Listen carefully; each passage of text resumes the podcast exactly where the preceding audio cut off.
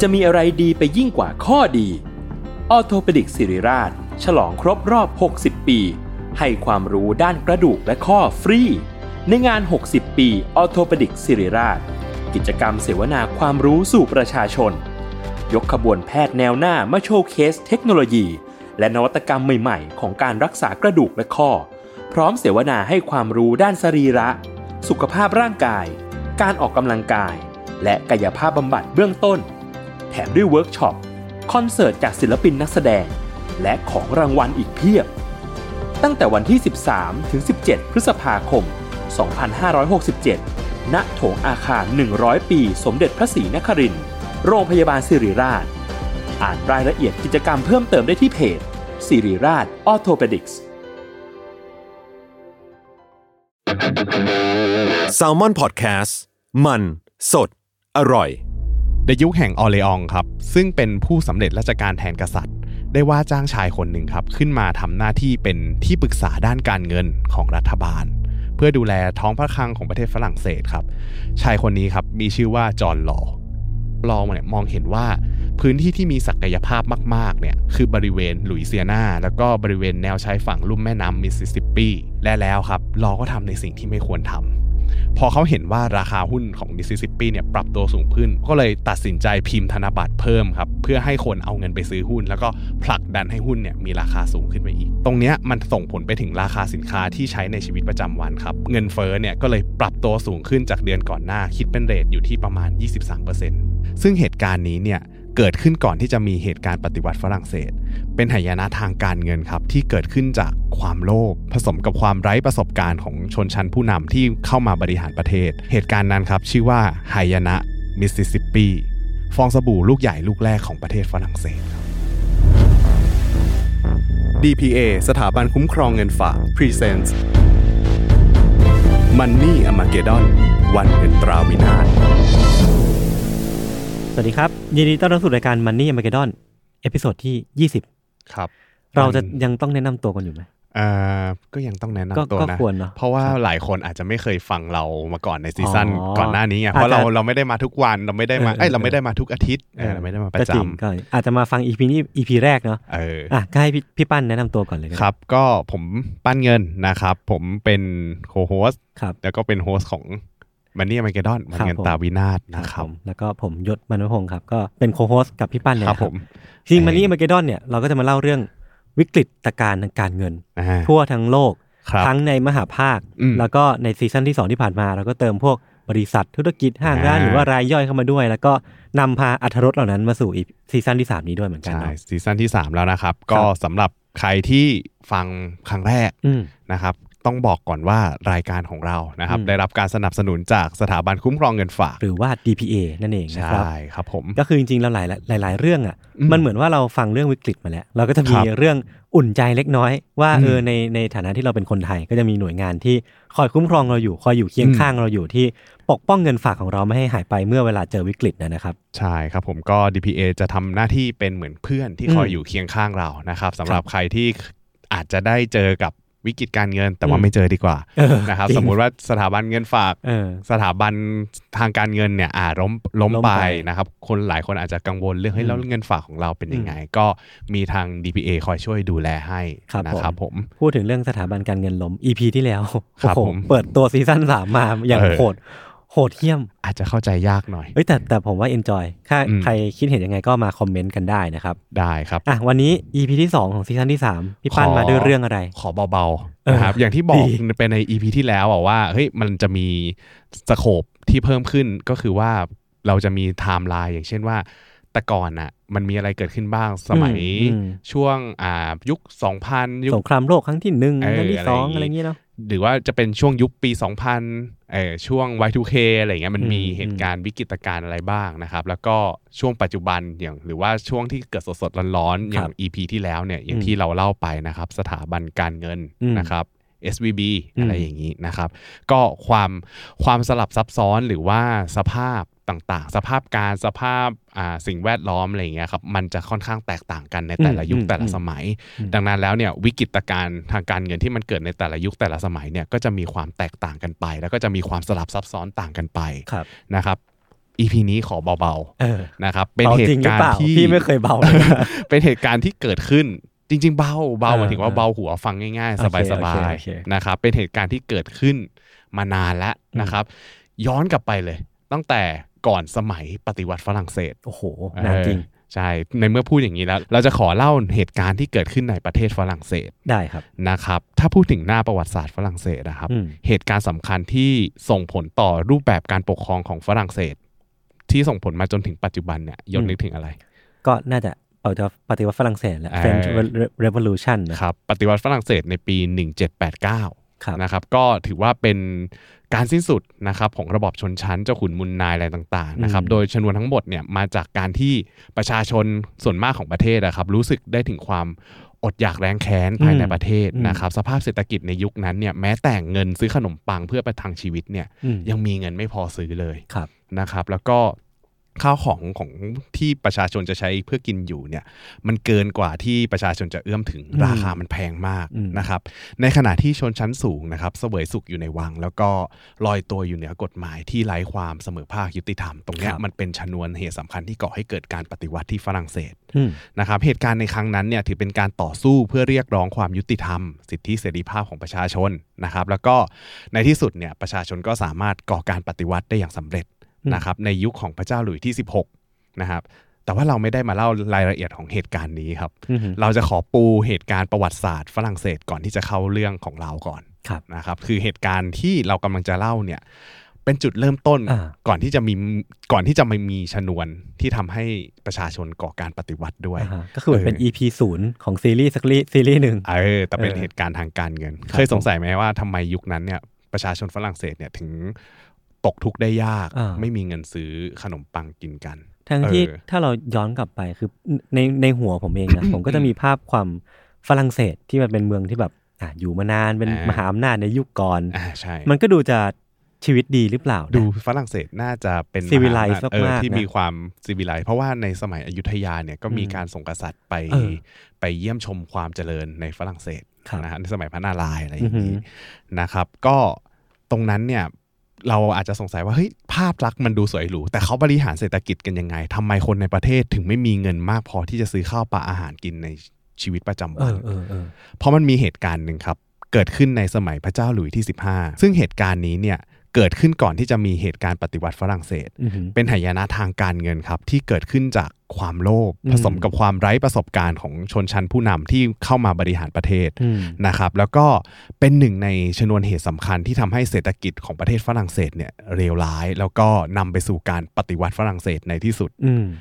เหตุการณ์นั้นครับชื่อว่าหายนะมิสซิสซิปปี อืม ฟองสบู่ลูกใหญ่ลูกแรกของประเทศฝรั่งเศสครับ ครับ สาบานว่าผมไม่เคยได้ยินสิ่งนี้มาก่อนเลย เออ แต่สงสัยมั้ยคำว่ามิสซิสซิปปี เออ กับฝรั่งเศส มันไม่ควรจะมาอยู่ น ด้วยกันหรือเปล่ามั มันคนละเรื่องกัน น่าสนใจ ครั มาก คืออันเนี้ยต้องขอ disclaim ไว้ก่อนว่ามันเป็นเหตุการณ์สำคัญเหตุการณ์หนึ่งที่ทำให้เกิดการปฏิวัติ แต่ว่ามันมีอีกเหตุการณ์หนึ่งที่สำคัญ แล้วก็เป็นเหตุการณ์ที่เป็นชนวนเหตุเหมือนกัน ก็คือเรื่องของการทำสงครามปฏิวัติอเมริกา อืม ที่ก่อนก่อนที่จะมีเหตุการณ์ปฏิวัติฝรั่งเศส ครับผม เพียงแต่ว่าหลาย ๆ เหตุการณ์มันผสมรวมกันทำให้ประชาชนไม่พอใจ พูดง่ายๆคือเป็นปัจจัยหลักสำคัญปัจจัยหนึ่งแล้วกันเนาะ ใช่ครับผม เหตุการณ์เนี้ยมันเกิดขึ้นในยุคของพระเจ้าหลุยส์ที่ อืม 15 แต่ว่าต้องเกรินไปก่อนหน้านั้นเล็กน้อยครับ ในประเทศฝรั่งเศสครับหลังการสวรรคตของพระเจ้าหลุยส์ที่ 14 ในช่วงปีคริสตศักราช อืม 1715 นานมากนะครับ ระบอบเศรษฐกิจของฝรั่งเศสในยุคนั้นเนี่ยถือว่าได้รับความเสียหายในระดับหนึ่งอยู่แล้ว อืม เพราะว่าฝรั่งเศสในยุคนั้นเป็นช่วงที่มีการทำสงครามขยายอำนาจแข่งกับประเทศอังกฤษ ครับ นะครับรวมถึงนิสัยของการจับจ่ายใช้สอยในวังนะครับค่อนข้างมีลักษณะนิสัยที่สุรุ่ยสุร่าย อืม ชนชั้นสูงใช้เงินกันเยอะนะครับทำให้ฝรั่งเศสเนี่ยใกล้จะล้มละลายอยู่แล้ว ครับ การผลจากการทำสงครามกับอังกฤษเนี่ยทำให้มีหนี้สินตัวแดงค้างอยู่ในคลังเป็นจำนวนมาก อืม นะครับแม้ฝรั่งเศสเนี่ยจะมีการขึ้นภาษีและพยายามแก้ไขเหตุการณ์เนี่ยด้วยการขึ้นภาษีอย่างรุนแรงนะครับพูดง่ายๆว่าขูดเลือดขูดเนื้อจากประชาชนแล้วก็ตาม การขึ้นภาษีเนี่ยมันก็ยังไม่สามารถชดเชยหนี้สินมหาศาลที่ทางพระเจ้าหลุยส์ที่ 14 สร้างเอาไว้ได้ อืม นะครับเริ่มมีการผิดนัดชำระหนี้และมูลค่าของทองคำและซินเวอร์ในคลังซินเวอร์คือพวกโลหะ เงินโล เงิน หะ อะไรอย่างนี้นะครับในคลังเนี่ยมีมูลค่าลดลง แล้วก็ประชาชนเริ่มกังวลต่ออนาคตของชาติแล้ว อืมม คือถ้าเป็นสภาพเวลานั้นน่ะ เอ่อจริง ๆ ประชาชนฝรั่งเศสอะมีความกังวลนะ ครับ เออคือเราอาจจะรู้สึกว่าเขาเจริญบ้านเมือง อ่า เขาเจริญมีความซีวิไลซ์แต่ว่าอ่าทางประชาชนที่อยู่ภายในเนี่ยกังวล ครับ นะครับ ดังนั้นในช่วงสมัยต้นของการปกครองพระเจ้าหลุยที่ 15เนี่ยจริงๆ พระเจ้าหลุยที่ 15เนี่ยเป็นกษัตริย์ที่ถือว่าไม่มีความเป็นผู้นำ อ่าฮะ ไม่ค่อยได้สนใจเรื่องการบริหารประเทศสักเท่าไหร่ อืม นะครับเพราะว่าเขาได้รับพระราชสมบัติและก็ความยิ่งใหญ่ของความเป็นกษัตริย์เนี่ยมาจากพระเจ้าหลุยส์ที่ อือฮึ 14นะครับแล้วก็อีกอย่างหนึ่งเนี่ยคือพระเจ้าหลุยส์ที่ 15เนี่ยได้รับการครองราชย์ได้ขึ้นครองราชย์ตั้งแต่สมัยทรงพระเยาว์ ครับ นะครับดังนั้นแล้วเนี่ยงานปกครองในประเทศส่วนใหญ่ในช่วงต้นๆของรัชสมัยพระเจ้าหลุยส์ที่ 15เนี่ยก็จะมีผู้สำเร็จราชการมาดูแลนโยบายด้านต่าง ๆ แทนพระองค์ อืม นะครับในเวลานั้นเนี่ยก็เลยทำให้ขุนนางเนี่ยมีอำนาจในการดูแลประเทศมาก อืม นะครับในยุคแห่งออร์เลอองครับซึ่งเป็นผู้สำเร็จราชการแทนกษัตริย์ ได้ว่าจ้างชายคนหนึ่งครับขึ้นมาทำหน้าที่เป็นที่ปรึกษาด้านการเงินของรัฐบาล อ่า เพื่อดูแลท้องพระคลังของประเทศฝรั่งเศสครับชายคนนี้ครับมีชื่อว่าจอห์นลอว์ อ่า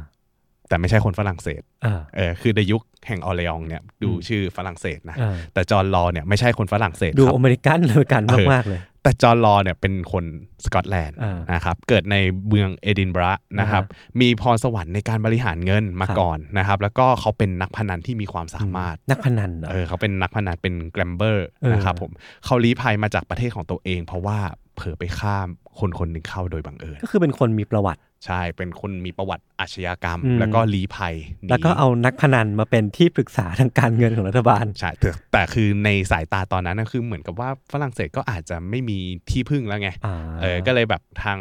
ผู้สำเร็จราชการก็ต้องหาคนที่แบบเฮ้ยดูดู อืม น่าจะมี อืม ความ อืม เป็นไปได้ที่จะเข้ามาช่วยกอบกู้ฝรั่งเศส ครับ นะครับ แต่ทีนี้เนี่ยด้วยความสามารถที่ทางจอร์นลอว์มีนะครับ อืม แล้วก็แล้วก็ความมักใหญ่ไฟสูง อ่า นะครับ ความสามารถในการพูดจาหวานล้อมเนี่ยมันนำให้จอร์นลอว์อะครับ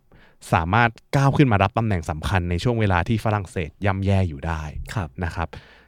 ลอเนี่ยเป็นนักเศรษฐศาสตร์ที่เชื่อว่ามูลค่าของโลหะมีค่าอย่างทองคำหรือว่าซินเวอร์ หรือว่าเงินในทองพระคลังเนี่ย อืม เป็นสิ่งที่เอาจริงๆ ไม่สามารถทำนายราคา หรือว่าไม่สามารถควบคุมราคาได้ อ่าฮะ ซึ่งมันก็จริงอย่างที่ลอคิดครับ เพราะว่ามันเป็นเหมือนสินค้าโภคภัณฑ์คอมม o ดิตี้ที่คาดการณ์อุปสงค์อุปทานได้ค่อนข้างยาก อืม นะครับ อืม ดังนั้นเนี่ยการที่ขุนนางฝรั่งเศสในยุคเก่าเนี่ยมุ่งแต่จะบริหารสินทรัพย์เหล่าเนี้ให้มันมีมูลค่าสูงขึ้นน่ะมันก็เลยเป็นสาเหตุหนึ่งที่ทำให้เศรษฐกิจของฝรั่งเศสตกต่ำลง ดูมีหลักการนะ เออคือจริง ๆ เขาเป็นคนที่ เก่งนะ เขาเขาว่ากันว่าเก่งนะเพราะจริง ๆ เรื่องนี้มันเกิดในอดีตนานมากแล้ว ครับ นะครับแต่ว่าเออเขาก็ถือว่าเป็นคนที่มีความสามารถ อือหือ เออแต่ว่าคนนักการเงินในยุคนั้นก็อาจจะมีการเล่นพนันกันบ้าง อืม เป็นปกติ ครับผม อ่านะครับลอเนี่ยแนะนำบอกว่าฝรั่งเศสนะครับควรให้ความสนใจกับการหารายรับเพิ่ม อืม นะครับซึ่งอย่าไปสนใจเรื่องของอ่าเงินและทองที่มีอยู่ในคลังเลยนะครับเงินและทองในนี้นี่คือพวกโลหะมีค่านะเพราะสมัยนั้นยังไม่ได้มีเงินทองที่แบบเป็นอัตราแลกเปลี่ยนขนาดนั้นคือใช้เงินกับทองปั๊มเป็นเหรียญแลกเปลี่ยนอะไรอย่างเงี้ย อืม แต่มันมีค่าในตัวเองอะไอย่างเงี้ย ครับผม ก็รอแนะนำว่าฝรั่งเศสเนี่ยต้องหารายรับเพิ่ม เพราะอะไร เพราะว่าฝรั่งเศสเนี่ยมีอาณานิคมที่ตัวเองปกครองอยู่เยอะ อืม นะครับ แล้วก็รอเนี่ยมองเห็นว่าพื้นที่ที่มีศักยภาพมากๆเนี่ยคือบริเวณหลุยเซียนา แล้วก็บริเวณแนวชายฝั่งลุ่มแม่น้ำมิสซิสซิปปี อืม นะครับ ซึ่งอยู่ที่สหรัฐอเมริกา อืม ในอดีตนะครับ เพราะว่ารอบอกว่าตรงเนี้ยมันน่าจะมีทรัพยากรธรรมชาติซ่อนอยู่มากมายมหาศาล รวมไปถึงน่าจะมีโลหะเงินแล้วก็ทองจำนวนมากที่สามารถแบบไปค้นหาไปขุด แล้วก็เอามาเติมทองพระคลังฝรั่งเศสได้ ครับ นะครับ อันเนี้ยคือความคิดของลอที่เสนอไป แล้วนอกจากนั้นเนี่ยลอยังมีความคิดก้าวหน้าไปอีกครับ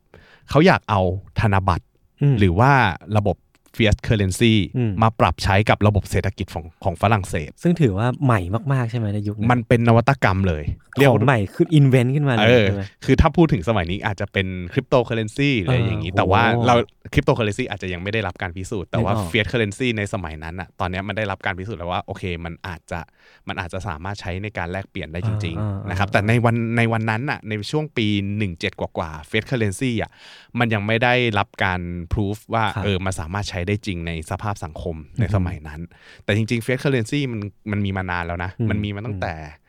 น่าจะประเทศจีนมั้งที่ใช้เป็นประเทศแรก ครับ ๆ แต่ว่าก็ยังไม่ได้เป็นที่นิยมมาก อ่าใช่ สุดท้ายในสมัยนั้นก็ยังไหนเราพูดถึงสภาพแวดล้อมไม่เห็น อ่า ว่า สุดท้ายสมัยนั้นก็ยังใช้โลหะมีค่าในการ อืม แลกเปลี่ยนกันอยู่ นะครับมันก็ถือว่าเป็นเป็นนวัตกรรมที่ค่อนข้างแปลกใหม่ เพราะว่าคนยังไม่ได้เชื่อถือในเงินกระดาษ แต่คนเชื่อถือในมูลค่าของโลหะ หรือว่าโลหะมีค่าอะไรอย่างนี้มากกว่านะครับความทะเยอทะยานแล้วก็ความคิดก้าวหน้าของลอเนี่ยสามารถซื้อความเชื่อใจนะครับจากดยุคแห่งเอริองได้นะครับแล้วก็เจ้าขุนมูลนายฝรั่งเศสคนอื่นๆเนี่ยก็เห็นตกลงตรงกันนะครับว่าเออระบบพวกเนี้ยมันน่าจะช่วยฝรั่งเศสได้นะ น่าจะเวิร์ก เออน่าจะเวิร์ก แล้วก็รอเนี่ยได้รับความเชื่อมั่นให้เข้ามาแก้ไขปัญหาหนี้สินครับ แล้วก็คิดว่ารอเนี่ยจะเป็นคนที่สามารถฉุดดึงพาเอาเศรษฐกิจของฝรั่งเศสเนี่ยขึ้นมาจากหลุมลึกได้เออนะครับต่อมาในปี 1716เนี่ยรอได้โน้มน้าวให้ประเทศฝรั่งเศสนะครับอนุญาตให้เขาเปิดธนาคารกลางขึ้นมา หรือว่าแบงก์เจเนอเรลนะครับซึ่งเปรียบเสมือนธนาคารที่สามารถพิมพ์เงินหรือว่าพิมพ์เงินกระดาษ แล้วก็ธนบัตรออกมาได้ โดยธนบัตรเนี่ยจะได้รับการสนับสนุนทางมูลค่าจากพวกโลหะมีค่าที่อยู่ในทองพระคลังของฝรั่งเศส ครับ เออคือพิมพ์ธนบัตรออกมาในจำนวนที่มีค่าเท่ากับมูลค่า อืม ของโลหะมีค่าในคลัง อืม นะครับ ซึ่งมันก็จะเป็นเหมือนว่าเขาเอาพวกโลหะมีค่าเนี่ยมาเป็นสินทรัพย์ค้ำประกันของ อืม เงินธนบัตรตรงนี้นะครับ ก็ถือว่าเป็นแนวคิดใหม่สำหรับชาวฝรั่งเศสนะครับ แล้วก็รอเชื่อว่าธนบัตรเนี่ยจะเพิ่มปริมาณการหมุนเวียนภายในระบบ อืม ทำให้การค้าขายเนี่ยมันซื้อง่ายขายคล่องมากขึ้น เออมันลื่นไหลขึ้น เออเพราะว่าเวลาเราพิมพ์เงินน่ะมันง่ายกว่าการที่เราไปเอาเงินเอาโลหะมีค่าเงินกับทองมาใช้คือการผลิตตรงเนี้ยมันต้องมีการแบ่ง อืม มีการแบ่งน้ำหนักมีการทำอะไรเงี้ยซึ่งมันยากกว่าการพิมพ์ธนบัตร ครับ นะครับเราเชื่อว่าการค้าขายอ่ะถ้ามีธนบัตรมันจะทำให้เศรษฐกิจมีการสะพัดมากขึ้น อืม เพราะว่าธนบัตรมันพิมพ์ได้ง่ายกว่า ซึ่งไอเดียตรงเนี้ยมันทำได้จริงครับ อืม ไอเดียใหม่ของลอทำให้เกิดการค้าขายที่สะพัดขึ้นได้จริง อืม นะครับระบบเฟ a t เคอร์เรนซีของลอเนี่ยเป็นที่ชื่นชอบของชนชั้นสูงมาก ๆ เลยนะครับเขาเชื่อว่าลอเนี่ยแหละไอสิ่งที่ลอทำเนี่ยมันน่าจะทำให้เศรษฐกิจของ เออ เออฝรั่งเศสเนี่ยกลับขึ้นมาได้ แล้วก็จะสามารถกอบกู้ระบบการเงินของฝรั่งเศสได้ อืม นะครับก็เลยสนับสนุนการทำงานของลออย่างเต็มที่เลย อืม นะครับแล้วก็เป็นที่มาของการจัดตั้งมิสซิสซิปปีคอมพานีในเวลาต่อมา เออ นะครับ เหมือนเป็นสตอรี่ของแบบอัศวินขี่ม้าขาว เออ จาก เออ เออจากหนุ่มสกอตแลนด์ใช่ไหมนะ ใช่ใ มาช่วย สตแล ก น อ ด์ บกู้เศรษฐกิจของฝรั่งเศสที่กำลังจะดิ่งลงเหวขึ้นมาได้ เออนะฮะ ก็อย่างที่เกรินไว้ครับ เมื่อกี้พูดถึงมิสซิสซิปปีคอมพานีแล้วลอเนี่ยมองเห็นศักยภาพที่อยู่ในอาณานิคมของฝรั่งเศสอย่างตรงหลุยเซียนาแล้วว่าแล้วก็ลุ่มแม่น้ำมิสซิสซิปปี ครับ นะครับเขาเชื่อครับว่าแผ่นดินเนี้ยมีทรัพยากรจำนวนมากซ่อนอยู่ อืม เป็นโอกาสในการพลิกฟื้นเศรษฐกิจของฝรั่งเศสได้เลย ถ้าเกิดว่าฝรั่งเศสไปขุดเจอทองคำอะไรเงี้ยเป็นจำนวนมากนะครับ ซึ่งเอาเข้าจริงๆนะ ตอนนั้นรอได้แค่เชื่อ ได้แค่เชื่อว่า อืม เฮ้ย อืม มันน่าจะมีมันน่าจะมีทองคำฝังอยู่ในอ่าพื้นที่อันไกลโพ้น อืม ที่ซึ่งเอาจริง ๆ คนคนฝรั่งเศสในตอนนั้นเนี่ย พวกชนชั้นสูง ชนชั้นขุนนาง หรือว่าประชาชนที่รู้ว่าเออจริง ๆ ประเทศของตัวเองอะ่ะมีอาณานิคมตั้งอยู่ไกลนะ แต่ว่าเขายังไม่รู้เลยว่าพื้นที่ตรงนั้นมีลักษณะเป็นยังไง อ่า เขายังคิดด้วยซ้ำนะครับว่าตรงนั้นเนี่ยมันเป็นเม็กซิโกด้วยซ้ำ อ่า เออคือยังไม่รู้ว่าเอ้ยตรงนั้นมันคือมันยิ่งใหญ่แค่ไหนมีสภาพภูมิประเทศเป็นยังไง แต่ แล้ว ว่า มี รอร ทรั อ พ เชื่ ยา อก รที่ตามหาจริง ๆ หรือเปล่า เอ ก็ อ ไม่ ยั รู้ งไม่มีใครรู้เลย อ่า นะครับ เพราะว่าตรงนั้นเนี่ยพูดตรงๆว่ามันเป็นอาณานิคมที่มีความกว้าง แล้วก็มีความสมบูรณ์อยู่จริง ๆ คือมันมันสมบูรณ์อยู่จริง ๆ แต่ว่าอ่าคนเนี่ยยังไม่มีใครเห็นภาพตรงกัน บางคนคิดเป็นภาพอีกแบบหนึ่งบางคนคิดเป็นภาพอีกแบบหนึ่ง อืม นะครับอาณานิคมที่ว่าเนี่ยลักษณะของมันเนี่ยเป็นลุ่มแม่น้ำครับ ครับ อ่าเป็นแม่น้ำที่ทอดยาวประมาณ 3,000 ไมล์ โอ้ นะครับจากปากแม่น้ำมิสซิสซิปปี ไปจนถึงบางส่วนของประเทศแคนาดาเลย อื้อหือ นะครับคือพูดง่ายๆว่าบริเวณนั้นอ่ะปัจจุบันเนี้ยมันคือพวกรัฐของลุยเซียนามิสซิสซิปปีอาคันซออิลลินอยส์ไอโอวาวิสคอนซินนะฮะแล้วก็มินนิโซตา ครับ ซึ่งใหญ่มากนะ อืม ในปี 1717 ครับ หลังจากที่ประกาศใช้ธนบัตรได้ไม่นานครับ ลอก็ได้เข้ามาควบคุมมิสซิสซิปปีคอมพานีที่จัดตั้งขึ้น เพื่อทำธุรกิจสำรวจทรัพยากร อืม นะครับ ก็จริงๆมิสซิสซิปปีมีชื่อฝรั่งเศสด้วย ครับ นะครับ แปลเป็นภาษาไทยว่า ถ้าแปลเป็นภาษาไทยว่าบริษัทแห่งเขตตะวันตก โอเคเรา นะ เอาอัน ครับ นี้เอาอันนี้ดีกว่าครับ เออเอาเรียกว่ามิสซิสซิ ปปีง่ายที่สุด นะครับ โดยที่รัฐบาลฝรั่งเศสครับให้สัมปทานในการค้าขายระหว่างฝรั่งเศสกับลุยเซียนาแล้วก็อาณานิคมในประเทศเขตใกล้ๆแคนาดา อือฮึ นะครับซึ่งสัมปทานตรงเนี้ยมีอายุ 25 ปี โดยบริษัทของลอเนี่ยได้สิทธิ์ในการดูแลรับผิดชอบทุกอย่างนะครับตั้งแต่ส่งคนงานส่งทาสไปยังอาณานิคมเพื่อขุดหาทรัพยากร ครับ นะครับก็เรียกได้ว่าสิทธิ์ของ สิทธิ์ในการดูแลทรัพยากรตรงนั้นเนี่ยเป็นของบริษัทที่รอดูได้รับการดูแลเลย อืมคือเหมือนเขาได้รับความเชื่อใจจากการที่ ใช่ เขามานำระบบเฟียสเคอร์เรนซีมาพลิก เออ ได้ มันมีเครดิตและ เออ มีแบบ เออเออ เอ้ยไอตัวนี้เก่งว่ะ เออให้มันทำให้เศรษฐกิจเราดีว่ะถ้าอย่างนั้นเนี่ยแนวคิดมันมันน่าจะเวิร์ก เออสนับสนุนเต็มที่ไปเลพยราะขนาดตอนนั้นน่ะถ้าพูดถึงเฟสเคอร์เรนซีอ่ะมันยากที่จะเชื่อนะว่ามัน จริง จะ ครับ มันมันจะทำได้จริง แต่พออ ม ลองเอามาใช้ปุ๊บ แล้วมันดูจะประสบความสำเร็จในปีแรก อืม เน้นคำว่าในปีแรกนะ อืม ชนชั้นสูงก็เลยคิดว่ามันน่าจะทำอะไรสักอย่างที่ยิ่งใหญ่ได้ในอนาคต ดังนั้นก็เลยผลักดันเต็มที่ครับ ครับ Mississippi Company ครับ เป็นที่สนใจของคนในวงกว้างมากขึ้น เพราะว่าในช่วงกันยายน ปี 1718 ครับ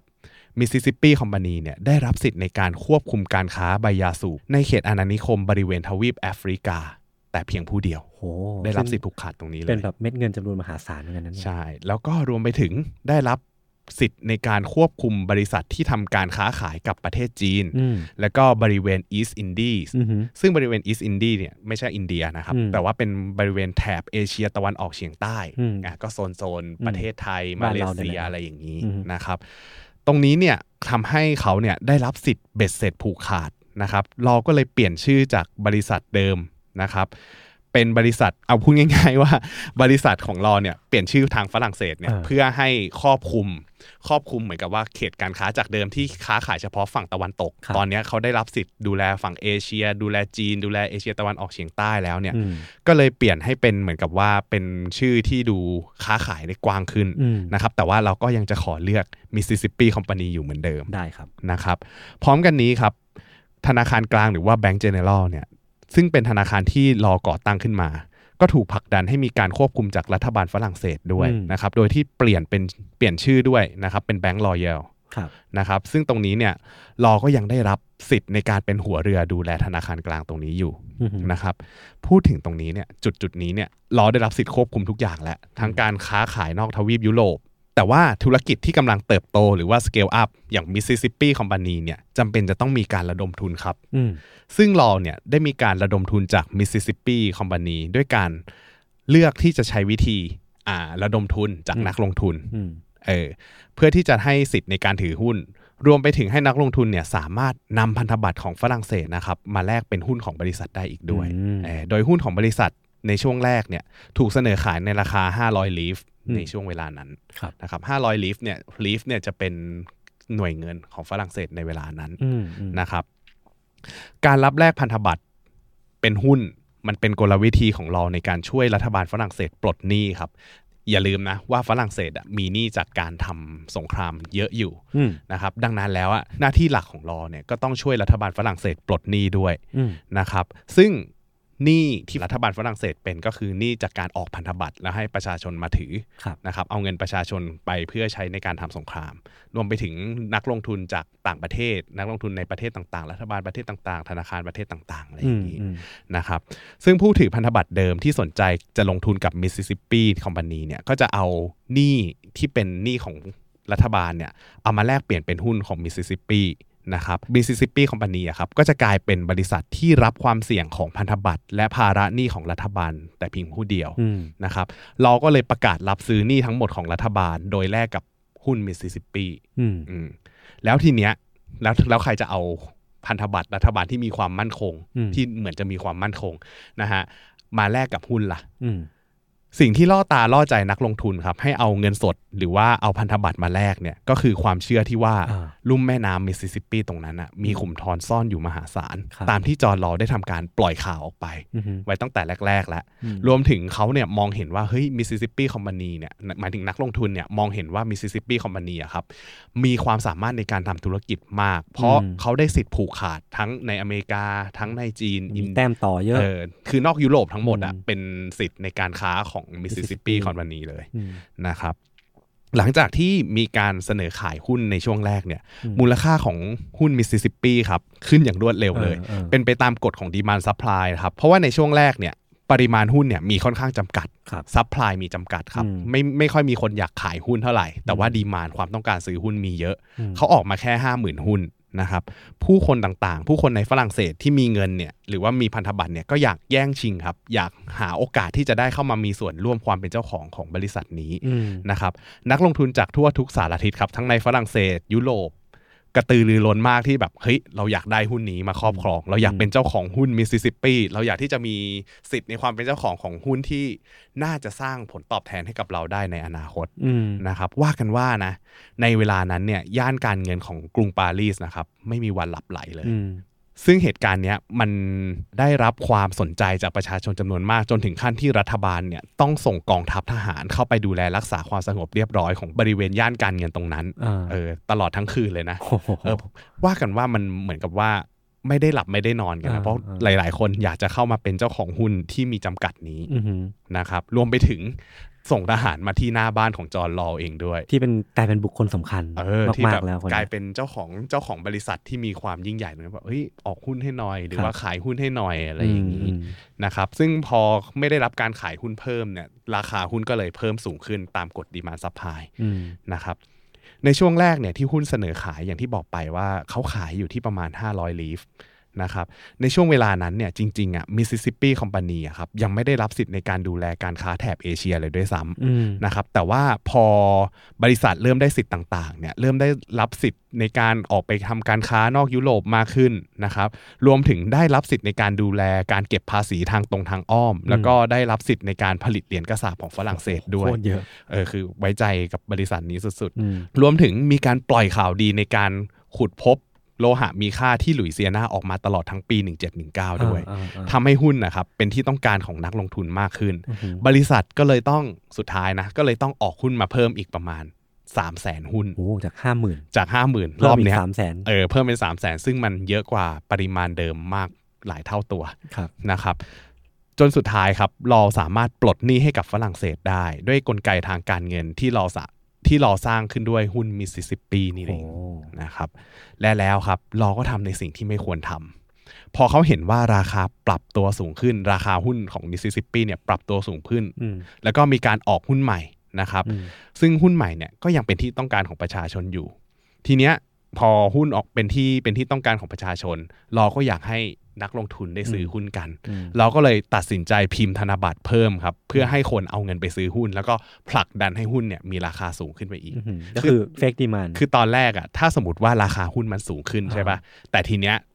ประชาชนไม่มีเงินมากพอ ประชาชนก็ไม่ต้องซื้ออ ม ราคาหุ้นมันก็จะอยู่ค้างเต่อแค่ตรงนั้น ครับ แต่พอเราเห็นอย่างเงี้ยเราก็รู้สึกว่าเฮ้ยถ้าอย่างนั้นอะผลิตเงินออกมาพิมพ์เงินออกมาเพิ่ม อืม นะครับพอพิมพ์เงินออกมาเพิ่มเนี่ยประชาชนก็มีเงินในระบบเยอะเขาก็เอาเงินตรงเนี้ยไปซื้อหุ้นได้ อืม พอเป็นอย่างเงี้ยมันก็เลยปั่นราคาหุ้นขึ้นไปได้อีก อืม นะครับราคาหุ้นเนี่ยทะยานเพิ่มสูงเป็น 10,000ลีฟในช่วงเดือนธันวาคม า 1719 ซึ่งคิดเป็นแคปิตอลเกนเนี่ยประมาณบวก 1,900%เปอร์เซ็นต์ ก็จากห้าร้อยลีฟมาเป็นเหนือหมื่นอ่ะ เออก็กลายเป็นหุ้น 20 เด้งเลย อ่า นะครับภายในเวลาไม่ถึงปีนะครับตลาดหุ้นเนี่ยเริ่มมีความเย้ายวนใจครับ พอคนเริ่มเห็นว่าเฮ้ยหุ้นตัวเนี้ยทำกำไรได้ เปลี่ยนฐานะคนได้ ครับ คนชนชั้นต่างๆ ชนชั้นแรงงานก็เริ่มมองแล้วว่าเฮ้ยเขาอยากลงทุนบ้าง เขาอยากเปลี่ยนฐานะบ้าง อืม แม้จะเป็นเงินจำนวนเล็กน้อยอะครับเขาก็ยังเชื่อว่าเขาเนี่ยจะสามารถกลายเป็นเศรษฐีได้จากหุ้นมิสซิสซิปปี อืม นะครับแต่ว่าจุดอ่อนหนึ่งของระบบการเงินที่รอสร้างมาทั้งหมดเนี่ยคือประชาชนส่วนใหญ่อะครับ จริง ๆ แล้วอะเขายังไม่ยังมองไม่เห็นถึงความสำคัญของการใช้ธนบัตร อืม เอออันนี้คือจุดอ่อนหนึ่งเลย เพราะว่าการเปลี่ยนแปลงต้องไม่ลืมว่ารอเพิ่งเข้ามาไม่กี่ปี อืม การจะเปลี่ยนความเชื่อจากเดิมเนี่ยที่คนเคยใช้ ทองคำเหรียญทองคำ เหรียญทองเหรียญ หะ เงิน ห อะไรอย่างเงี้ยในการแลกเปลี่ยน ใครเขาจะไปเชื่อว่ากระดาษจะมีค่าขนาดนั้น อ่า นะครับโครงสร้างเศรษฐกิจที่แท้จริงภายในฝรั่งเศสเนี่ยเอาจริง ๆ มันดีขึ้นจากการใช้ธนบัตร เพราะมันมีการแลกเปลี่ยนที่สะพัดมากขึ้น ครับ แต่มันยังไม่ได้แข็งแกร่งพอที่จะทำให้ธนบัตรจำนวนมากอะออกมาใช้ได้นะครับ เนื่องจากจริง ๆ แล้วอะปริมาณของโลหะมีค่านะครับ อย่างเงินและทองเนี่ยในคลังของรัฐบาลเนี่ยมันมีไม่มากเท่ากับธนบัตรที่พิมพ์ออกมาในเวลานั้น อือหือ เออเพราะเขาพิมพ์ธนบัตรออก เกิ มาน เยอะ จำนวน มาก ที่ เออ ถูกแบกไว้ จากเดิมที่เคยมีทองมีเงินเนี่ยแบ็กไว้จริงๆอะกลายเป็นว่าเขาพิมพ์ออกมาเยอะกว่านั้นละ ครับ และที่สำคัญนะครับ พอประชาชนไม่เชื่อมั่นในระบบธนบัตรเนี่ย อืม ท้ายที่สุดอะประชาชนเขาก็ต้องการแค่เล่นหุ้น พอเล่นหุ้นเก่งกำไรปุ๊บได้ได้เงินมากขึ้น ได้ธนบัตรมากขึ้น สุดท้ายเขาก็ต้องการเอากำไรที่เขาสร้างมาได้ เอาฐานะที่เขาสร้างมาได้เนี่ย อืม เอาไปแลกเป็นโลหะเงิน หรือว่าทองที่เขาเคยเชื่อมั่นมากกว่า อืม เออในเดือนมกราคมปี 1720 ครับ ลอครับได้ขึ้นดำรงตำแหน่งผู้ควบคุมสูงสุดในด้านการเงินและการคลังของฝรั่งเศส โอ้โห ลอมีอำนาจเบ็ดเสร็จทุกอย่างในการดูแลการเงิน อืม รวมถึงยังได้ควบสิทธิ์ในการค้ากับต่างประเทศ โดยเฉพาะประเทศที่อยู่นอกยุโรป แล้วลอเนี่ยก็ได้รับชื่อว่าเป็นผู้ปลดหนี้ให้กับรัฐบาลฝรั่งเศสอีกด้วย เป็นฮีโร่นะ เออจนสุดท้ายเนี่ยลอได้ดำรงตำแหน่งที่เรียกได้ว่ามั่งคั่งสุดๆ แล้วก็มีอาณาจักรธุรกิจที่ดูแลการค้าภายนอกฝรั่งเศสเป็นของตัวเอง ครับ นะครับทีเนี้ยพอเราได้รับอำนาจอย่างเบ็ดเสร็จตรงนี้แล้วอะ อืม เราเห็นจุดอ่อนตรงนี้แล้วว่าสุดท้ายอะประชาชนอยากจะแลกเงินคืน อืม แล้วเราก็รู้ด้วยว่า ธนบัตรที่มีอยู่ที่พิมพ์ออกมาเนี่ยมันมีจำน จำน ว วน น มากกว่า ม ทองคำหรือว่าเงินที่อยู่ในคลังของฝรั่งเศส เราก็เลยออกกฎหมายครับ ห้ามนำธนบัตรออกมาแลกเปลี่ยนเป็นทองคำหรือว่าเงินมากกว่า 100ลีฟ อืม ซึ่งมันน้อยมาก อืม เออเหมือนจำกัดสิทธิ์ไว้แค่นี้ ทั้งที่ตอนนั้นเนี่ยจริงๆอ่ะราคาหุ้นอ่ะเพิ่มเพิ่มขึ้นเป็น 1 0,000ลีฟอะไรเงี้ยคือขายหุ้น 1 0,000ลีฟอ่ะแต่ว่าคุณ เอามาแลกเป็น hard ออ asset อาา ไม่ได้ เอามาแลกเป็นฮาร์ดแอสเซทไม่ได้ แต่ อืม ว่าคุณอาจจะไม่ได้มีแค่ 1 0,000ลีฟไง อ่า คุณอาจจะมีหลายแสนลีฟถือหุ้นอยู่หลายตัว ครับ เออหลายคนนะครับกำธนบัตรรอไว้เลยว่าเฮ้ยวันหนึ่งเราจะต้องเอามารอแลกตรงนี้ อืม นะครับเพราะว่าเขาเก่งกำไรจากหุ้นมิสซิสซิปปีไว้ได้เยอะนะครับแล้วก็รอเนี่ยพยายามกล่อมประชาชนนะครับให้เชื่อมั่นในธนบัตรมากกว่าทองคำด้วย อืม คือพยายามบอกว่าเฮ้ยเชื่อในเฟีย c เคอเรนซีสิเชื่อในธนบัตรที่เขาพิมพ์ออกมาสินะครับตรงนี้เนี่ยเขาทำยังไงให้ประชาชนเชื่ออ ม เขาพยายามครับเขาพยายามทำให้ประชาชนเชื่อเนี่ยด้วยการให้ธนาคารกลางหรือว่าแบงก์รอยัลที่เขามีความสามารถที่จะควบคุมทุกอย่างเนี่ย ครับ ให้ธนาคารกลางพิมพ์ธนบัตรออกมาครับแล้วให้มิสซิสซิปปีเนี่ยออกหุ้นใหม่ออกมา อ่า เพื่อค้ำประกันมูลค่าของธนบัตรที่พิมพ์ออกมาใหม่ อ่าฮะ เออซึ่งในเวลานั้นอ่ะเขาเห็นไงว่ามูลค่าหุ้นมิสซิสซิปปีอ่ะมันมีมูลค่าสูงมากแล้ว ครับ นะครับดังนั้นธนบัตรที่พิมพ์ออกมาใหม่ในเวลานั้นน่ะ อืม ก็ควรจะมีมูลค่าสูงขึ้นมากตาม อืม อ่าเวลาที่หุ้นมันขึ้นไป สมมุติว่ามีมูลค่า 10,000ลีฟเขาก็สามารถออกธนบัตรใบใหม่ออกมา แล้วก็เอาหุ้นตัวเนี้ยไปค้ำประกันไว้ อ่า แล้วก็เพิ่มทุนเพิ่มทุนเพิ่มทุนออกมา เพื่อที่จะกลายเป็นว่าเอาหุ้นน่ะ อืม เป็นแอสเซทในการค้ำธนบัตร มาแทน ไว้ ที่ทองคำกับเงิน ใช่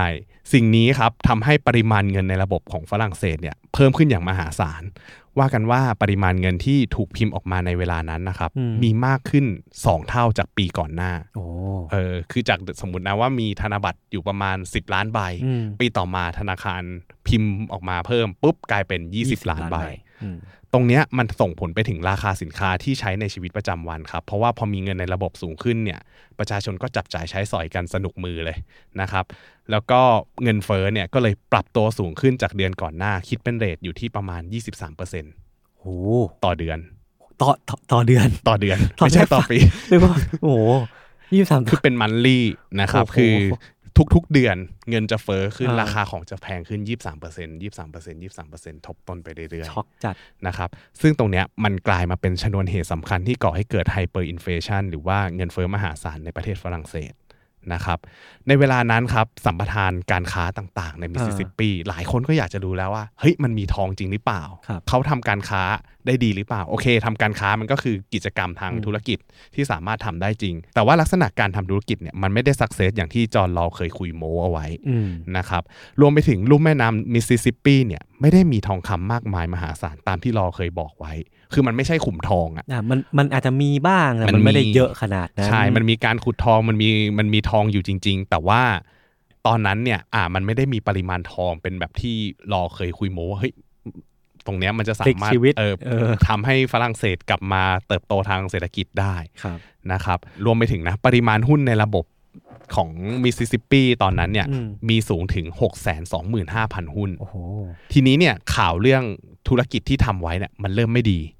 มิสซิสซิปปีก็ไม่มีทองอย่างที่คิดไว้ อืม หุ้นก็เลยเริ่มถูกเทขายจากคนที่ได้รับข้อมูลนี้มาก่อนนะครับเพื่อเอาเงินสดกลับมาเก็บไว้ที่ตัวเอง เงินสดในที่นี้คือ ธนบัตร ธนบัตร อืม นะครับพยายหลายคนเนี่ยพยายามเหมือนกันว่าจะเปลี่ยนเงินสดอะเป็นโลหะ หรือว่าเป็นพวกทองคำพวก อืม เงินที่อยู่ในคลัง อืม แต่ทีเนี้ยกฎของการจำกัดการแลกคืนธนบัตรของรอเนี่ยมันจำกัดเอาไว้ว่าห้ามแลกเกิน หนึ่งร้อย 100ลีฟดังนั้นแล้วเนี่ยพอคนเห็นอย่างนี้ว่าเฮ้ยมันเริ่ม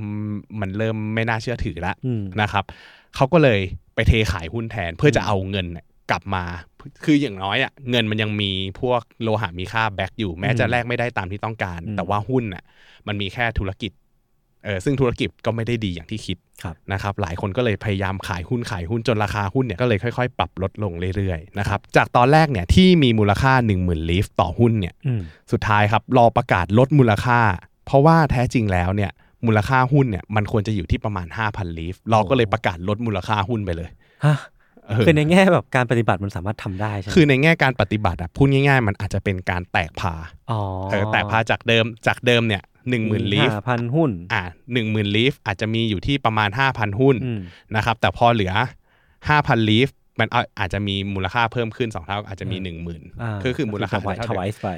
คือสมัยเนี้ยอาจจะแตะใช้วิธีการแตกพา อืม แต่ในสมัยนั้นน่ะไม่แน่ใจว่าเขาใช้วิธีไหนเหมือนกั ห น รือว่าเอาแบบต้องต้องๆไปเล เออย แบบ อะไรเงี้ยเราก็ไม่แน่ใจนะ อ่ะพูดไปเลยว่าเนี่ยมูลค่าลดลง แล้วก็ธนบัตรเนี่ยมูลค่าก็ต้องลดลงตามไปด้วยเพราะอะไร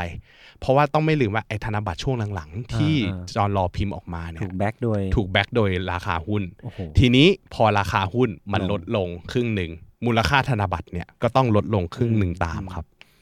จนสุดท้ายเนี่ยหุ้นของมิสซิสซิปปีคอมพานีนะฮะถูกเทขายเหลืออยู่ที่ 2,000 ลีฟในเดือนกันยายน ปี 1720 ครับ ก่อนจะลงมาเหลือ 1,000 ลีฟในเดือนธันวาคม 1720 ยิ่งมูลค่าหุ้นลดลง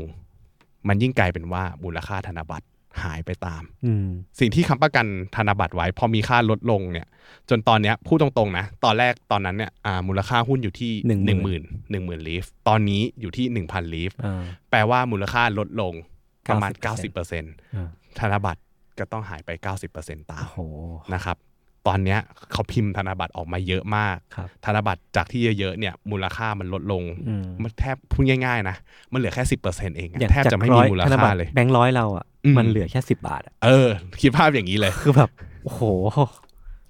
เงินที่อยู่ในมือเราอะเริ่มหมดค่าไปนะครับประชาชนที่เคยกำเงินไว้อะ เออ ขายหุ้นขายหุ้นได้แล้วกำเงินไว้เนี่ยสมมติว่ากำเงินไว้1นึ่งแสนลีฟเงินที่กำไว้แทนที่จะมีมูลค่า1นึ่งแสนลีฟจริงๆอะ อืม มันกลับเหลือมูลค่าอยู่แค่สิบเปอร์เซ็นต์หนึ่งหมื่นลีฟ อืม อืม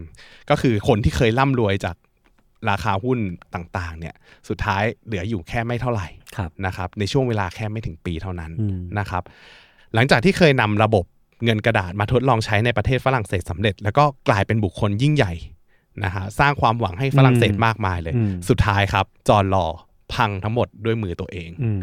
ด้วยการพิมพ์ธนบัตรอะไรก็ตาม แล้วก็ตัวเองเนี่ยหนีหายไปจากประเทศฝรั่งเศส โดยที่ไม่มีใครพบเขาอีกเลย หรอ อันนี้คือ อันนี้คือจบจบสิ้น history ของเขาเลยเหรอ คือจอร์นลอว์น่ะหายตัวไป เฮ้ย ณจุดนี้เลย โอ้โห นะฮะซึ่งสุดท้ายพอเกิดเหตุการณ์นี้แล้วเนี่ยประชาชนขาดความเชื่อมั่นแน่นอน ครับผม ในปี 1721 รัฐบาลฝรั่งเศสครับจำเป็นต้องออกมาให้ความเชื่อมั่นกับประชาชน อืม แต่การให้ความเชื่อมั่นตรงเนี้ยก็ไม่ถูกจุดสักเท่าไหร่ อืม เพราะตอนเนี้ยครับสิ่งที่ทุกคนมีอ่ะมันคือเงินกระดาษ อืม แล้วก็ใบครอบครองหุ้นก็คือใบหุ้นเนี่ยแหละ แต่รัฐบาลอ่ะบอกว่าเขาอ่ะจะฟื้นฟูมูลค่าหุ้นของมิสซิสซิปปีนะครับให้กลับไปอยู่จุดเดิม อืม นะครับจากที่เคยใช้ค้ำประกันธนบัตรไว้ ช่วงนั้นเนี่ยใช้หุ้นของมิสซิสซิปปีค้ำประกันธนบัตรไว้ อืม 9,000 ตอนนี้มันเหลือพันหนึ่ง ทีเนี้ยพอมันเหลือพันหนึ่งเขาก็ประกาศเลยว่า เฮ้ย เชื่อสิ เดี๋ยวรัฐบาลเนี่ยจะทำให้มูลค่ากลับไป แต่เขาไม่ได้บอกว่าเขาจะทำยังไง อืม แล้วประชาชนก็ไม่เชื่อเราด้วยว่าราคาหุ้นของมิสซิสซิปปีอ่ะจะกลับไปณจุดเดิมได้ เพราะว่าจุดที่มันสำคัญที่สุดคือสิ่งที่มิสซิสซิปปีทำธุรกิจอยู่ ใช่ มันไม่ได้อู้ฟู่ เออ ไม่ได้มีเม็ดเงินขนาดที่มันควรจะเป็น ลองคิดดูนะครับว่าถ้าเกิดว่าหุ้นของมิสซิสซิปปีเนี่ยมันสามารถทำกำไรได้จริง อ่ามี มีขุมทองอยู่จริง จะไม่ ทำ มีปัญการหาค้าขายได้จริงเออมันจะไม่มีปัญหาเลย อืม ตรงเนี้ยมันคือสิ่งที่รอเนี่ยคุยโมโออวดไว้ อืม นะครับตอนนั้นเนี่ยพอประชาชนเชื่อว่ารัฐบาลทำไม่ได้ ก็พากันเทขายหุ้นไปเรื่อยๆไปเรื่อยๆ จนสุดท้ายหุ้นกลับมาเหลือ มูลค่าอยู่แค่ 500 ลีฟ ตามที่เคยออกหุ้นครั้งแรก สูงสุดคืนสู่สามัญของแท้ แต่จำนวนหุ้นมันเพิ่มขึ้นนะ อ่า เออคือพูดพูดง่ายๆว่าไอ้มูลค่ามันควรจะลดลงมากกว่านั้นด้วย ครับผม นะครับผู้คนนะครับพากันเอาธนบัตรเนี่ยมาขอแลกเปลี่ยนเป็นโลหะเงินทองกับธนาคาร แต่ก็ไม่สามารถแลกได้ครับ อืม ตรงเนี้ยมันทำให้รัฐบาลน่ะต้องหาทางอื่นด้วยการขายสินทรัพย์ที่มิสซิสซิปปีคอมพานีครอบครองอยู่ เพื่อหาเงินมาคืนประชาชน อืม เออสิ่งที่รัฐบาลฝรั่งเศสต้องทำก็คือ พยายามหาวิธีดูแลผู้เสียหายครับ อืม ก็คือหาว่ามิสซิสซิปปีเนี่ยมีสินทรัพย์อะไรบ้าง อืม นะครับซึ่งสุดท้ายแล้วพอไปหาเรื่อยๆเรื่อยๆเขาก็มองหาไม่เจออยู่ดีว่า เฮ้ย กลไกที่จอร์นลอสร้างอ่ะมันควรจะต้องแก้ยังไง อืม นะครับแล้วสินทรัพย์ที่มิสซิสซิปปีมีจริงๆอ่ะมันคืออะไร มันคือสิทธิ์ อืม สิทธิ์ซึ่งเป็น intangible asset ก็คือสิทธิ์ที่เป็นแบบ พวกสัญญาเอกสาร เออสัญญา สัมป ที่แบบ ทานได้ได้ มันคือมันเป็นสิ่งที่เราเราตีมูลค่าออกมา อ่า เออแต่ว่าทางชนชั้นเจ้าขุนมุนนายเนี่ย อืม ก็ไม่รู้ว่าเขาพอพอเขามั่นใจในตัวรองอะเขาก็เลย อ่า ปล่อยให้รอดูแล โอ้โห สุดท้ายก็เลยไม่รู้ว่าไอ้พวกเนี้ยจะหาทางจัดการกับทรัพย์สินตรงนี้ยังไง คือเขามีสิทธิ์ในการครอบครองของอาณานิคมตรงนี้ แต่เขาไม่รู้ว่าจะเอาของจากตรงเนี้ยเออมันจะตีมูลค่ายังไง เพราะสุดท้ายก็คือมันเป็นความผิดของเขาเองที่ให้อำนาจเบ็ดเสร็จไปกับจอร์นลอ ครับผม นะครับลองคิดดูนะครับยศว่าเหตุการณ์ตรงเนี้ยในอดีตเนี่ยมันเกิดจากความสาเพร่าของระบบการดูแล จนก่อให้เกิดผลเสียหายไปทั่วทั้งประเทศนะครับเวลาที่จะตามแก้ไขอะไรเนี่ยมันก็จะยาก อืม นะครับเพราะยุคนั้นเนี่ยมันไม่มีใครเคยเจอประสบการณ์เลวร้ายอย่างนี้มาก่อน อืม ไม่มีใครเคยเจอหายนะทางการเงินมาก่อน เพราะว่ามิสซิสซิปปีคอมพานีหรือว่าฟองสบู่ตรงเนี้ยมันเป็นเหตุการณ์ร้ายแรงของฝรั่งเศส ครั้งแรกเลยแหละ อืม อืมครั้งแรกในประเทศฝรั่งเศสเลย แล้วฝรั่งเศสก็ถือว่าเป็นประเทศที่ล้ำหน้าในสมัยนั้น แต่ว่าก็น่าจะเป็น ใช่ เหตุการณ์แรก ๆ ที่มีการบันทึกเอาไว้ เป็นแรก ๆ เหมือนกัน อ่า ใช่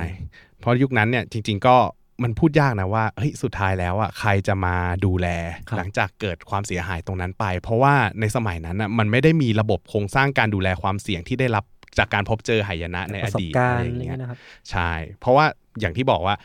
เจ้าขุนมูลนายเขาก็ไม่รู้ว่าสุดท้ายเขาจะต้องจัด เออ การยังไงกับสิ่งที่จอร์นลอสร้างไว้ ซึ่งมันก็ไม่เหมือนกับสมัยนี้เนาะ โอ้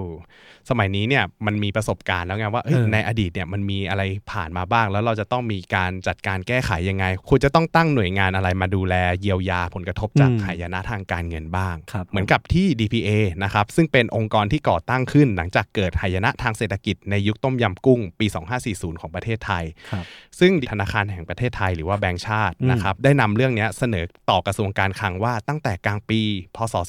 2547 เป็นต้นไปเนี่ยควรจะมีการบังคับใช้ร่างกฎหมาย แล้วก็จัดตั้งสถาบันคุ้มครองเงินฝากให้กับประชาชนขึ้นอย่างจริงจัง อืม เพราะว่าในอดีตที่ผ่านมาเนี่ยอย่างที่เคยรู้กันไว้แล้ว อื เนาะ ม ว่าต้มยำกุ้งเนี่ยมันสร้างความเสียหายให้กับระบบสถาบันการเงินยังไงบ้าง ครับ นะครับมีหลายคนเนี่ยไม่ได้รับเงินฝากเงินฝากสูญหายไปกับการล้ม อืม ล้มล้มล้มหายตายจากของ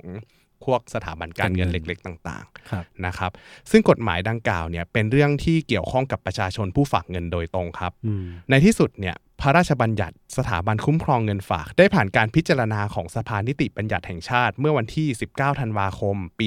2550 นะครับ แล้วก็ได้ลงประกาศในราชกิจจานุเบกษาวันที่ 13 กุมภาพันธ์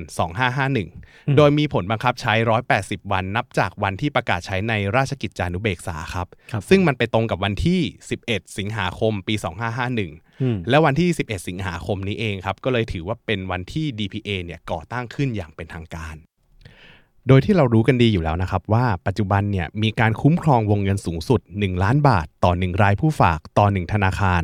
ลักษณะความคุ้มครองนะครับสำหรับเงินฝากของผู้ได้รับผลกระทบ จากการที่สถาบันการเงินนะครับล้มละลายจนถึงขั้นที่กระทรวงการคลังต้องมีคำสั่งปิดกิจการ DPA เนี่ยจะเข้ามาทำหน้าที่คุ้มครองเงินฝาก ในส่วนที่เกิน 1 ล้านบาทเนี่ยทางสถาบันคุ้มครองเงินฝากก็จะรับหน้าที่ในการชำระบัญชีสถาบันการเงินที่ถูกเพิกถอนใบอนุญาตไป อืม นะครับแล้วก็จะนำเงินที่ได้รับจากการชำระบัญชีเนี่ยมาจ่ายคืนให้กับเจ้าหนี้ตามลำดับนะครับซึ่งเจ้าหนี้ตามลำดับตรงเนี้ยก็รวมถึงผู้ฝากเงินที่มีเงินฝากเกินวงเงินที่กำหนดด้วย โดยที่ไม่ต้องกังวลเลยว่าเงินฝากของท่านเนี่ยจะสูญหายเหมือนอย่างธนบัตรลีฟของฝรั่งเศสที่เราเล่ามา อืม เพราะว่าในปัจจุบันเนี่ยประเทศไทยนะครับมีระบบการคุ้มครองเงินฝาก และก็มีกฎหมายกำกับในการดำเนินการไว้อย่างชัดเจน ครับผม นะครับ อ่ะ เรามาสรุปเหตุการณ์นี้สักนิดนึงไหมพี่ เพราะว่าผมรู้สึกว่ามัน เออ มี เออเออ หลายอย่างน่าพูดถึงเหมือนกันนะ ก็คืออย่างที่บอกไปเนาะ อ่า ว่าอาฟองสบู่มิสซิสซิปปีเนี่ยมันเป็นหายนะทางการเงินครั้งแรกเลยของ เออ ประเทศฝรั่งเศส พูดอย่างนี้ก็ได้นะ เออซึ่งมันเป็นหนึ่งในชนวนเหตุสำคัญที่ทำให้ประชาชนฝรั่งเศสนะครับ อืม ได้รับความรู้สึกที่ว่าอดอดอยากปากแห้ง ขับแค้นใจ ขับแค้นใจ เพราะว่าพอพอเทียบกับสภาพความเป็นอยู่ของตัวเองอะ่ะไหนจะต้องถูกขูดรีดภาษี ไหนจะต้องใช้ชีวิตอย่างยากลำบาก เพราะว่าขนมปังอะ่ะยังไม่มีเงินพอซื้อเลย ม เออตรงนี้เนี่ยมันเลยทำให้เขาเกิดความคับแค้นใจ อืม นะครับจากความแรนแค้นต่างๆ ที่เกิดขึ้นในประเทศ ก็เลยรู้สึกว่าเฮ้ยมันต้องออกมาทำอะไรบางอย่าง เพื่อที่จะกดดันทางเจ้าขุนมุนนายและจนเกิดการปฏิวัติ แล้วก็ล้มล้างระบบการปกครองแบบเก่าลงในปี 1789 ก็คือทั้งหมดที่พี่ปั้นเล่ามาในตอนเนี้ยมันคือคำตอบของ อืม สิ่งที่พี่ปั้นหย่อนไว้ตอนต้นว่า ทำไมภาพของฝรั่งเศสดู อืม ดูจะชีวิตดีนะ ดูแบบ ใช่ ดู ใช่ ซีวิไลซ์ดูแบบก้าวหน้ามากๆ แต่ เออ ว่า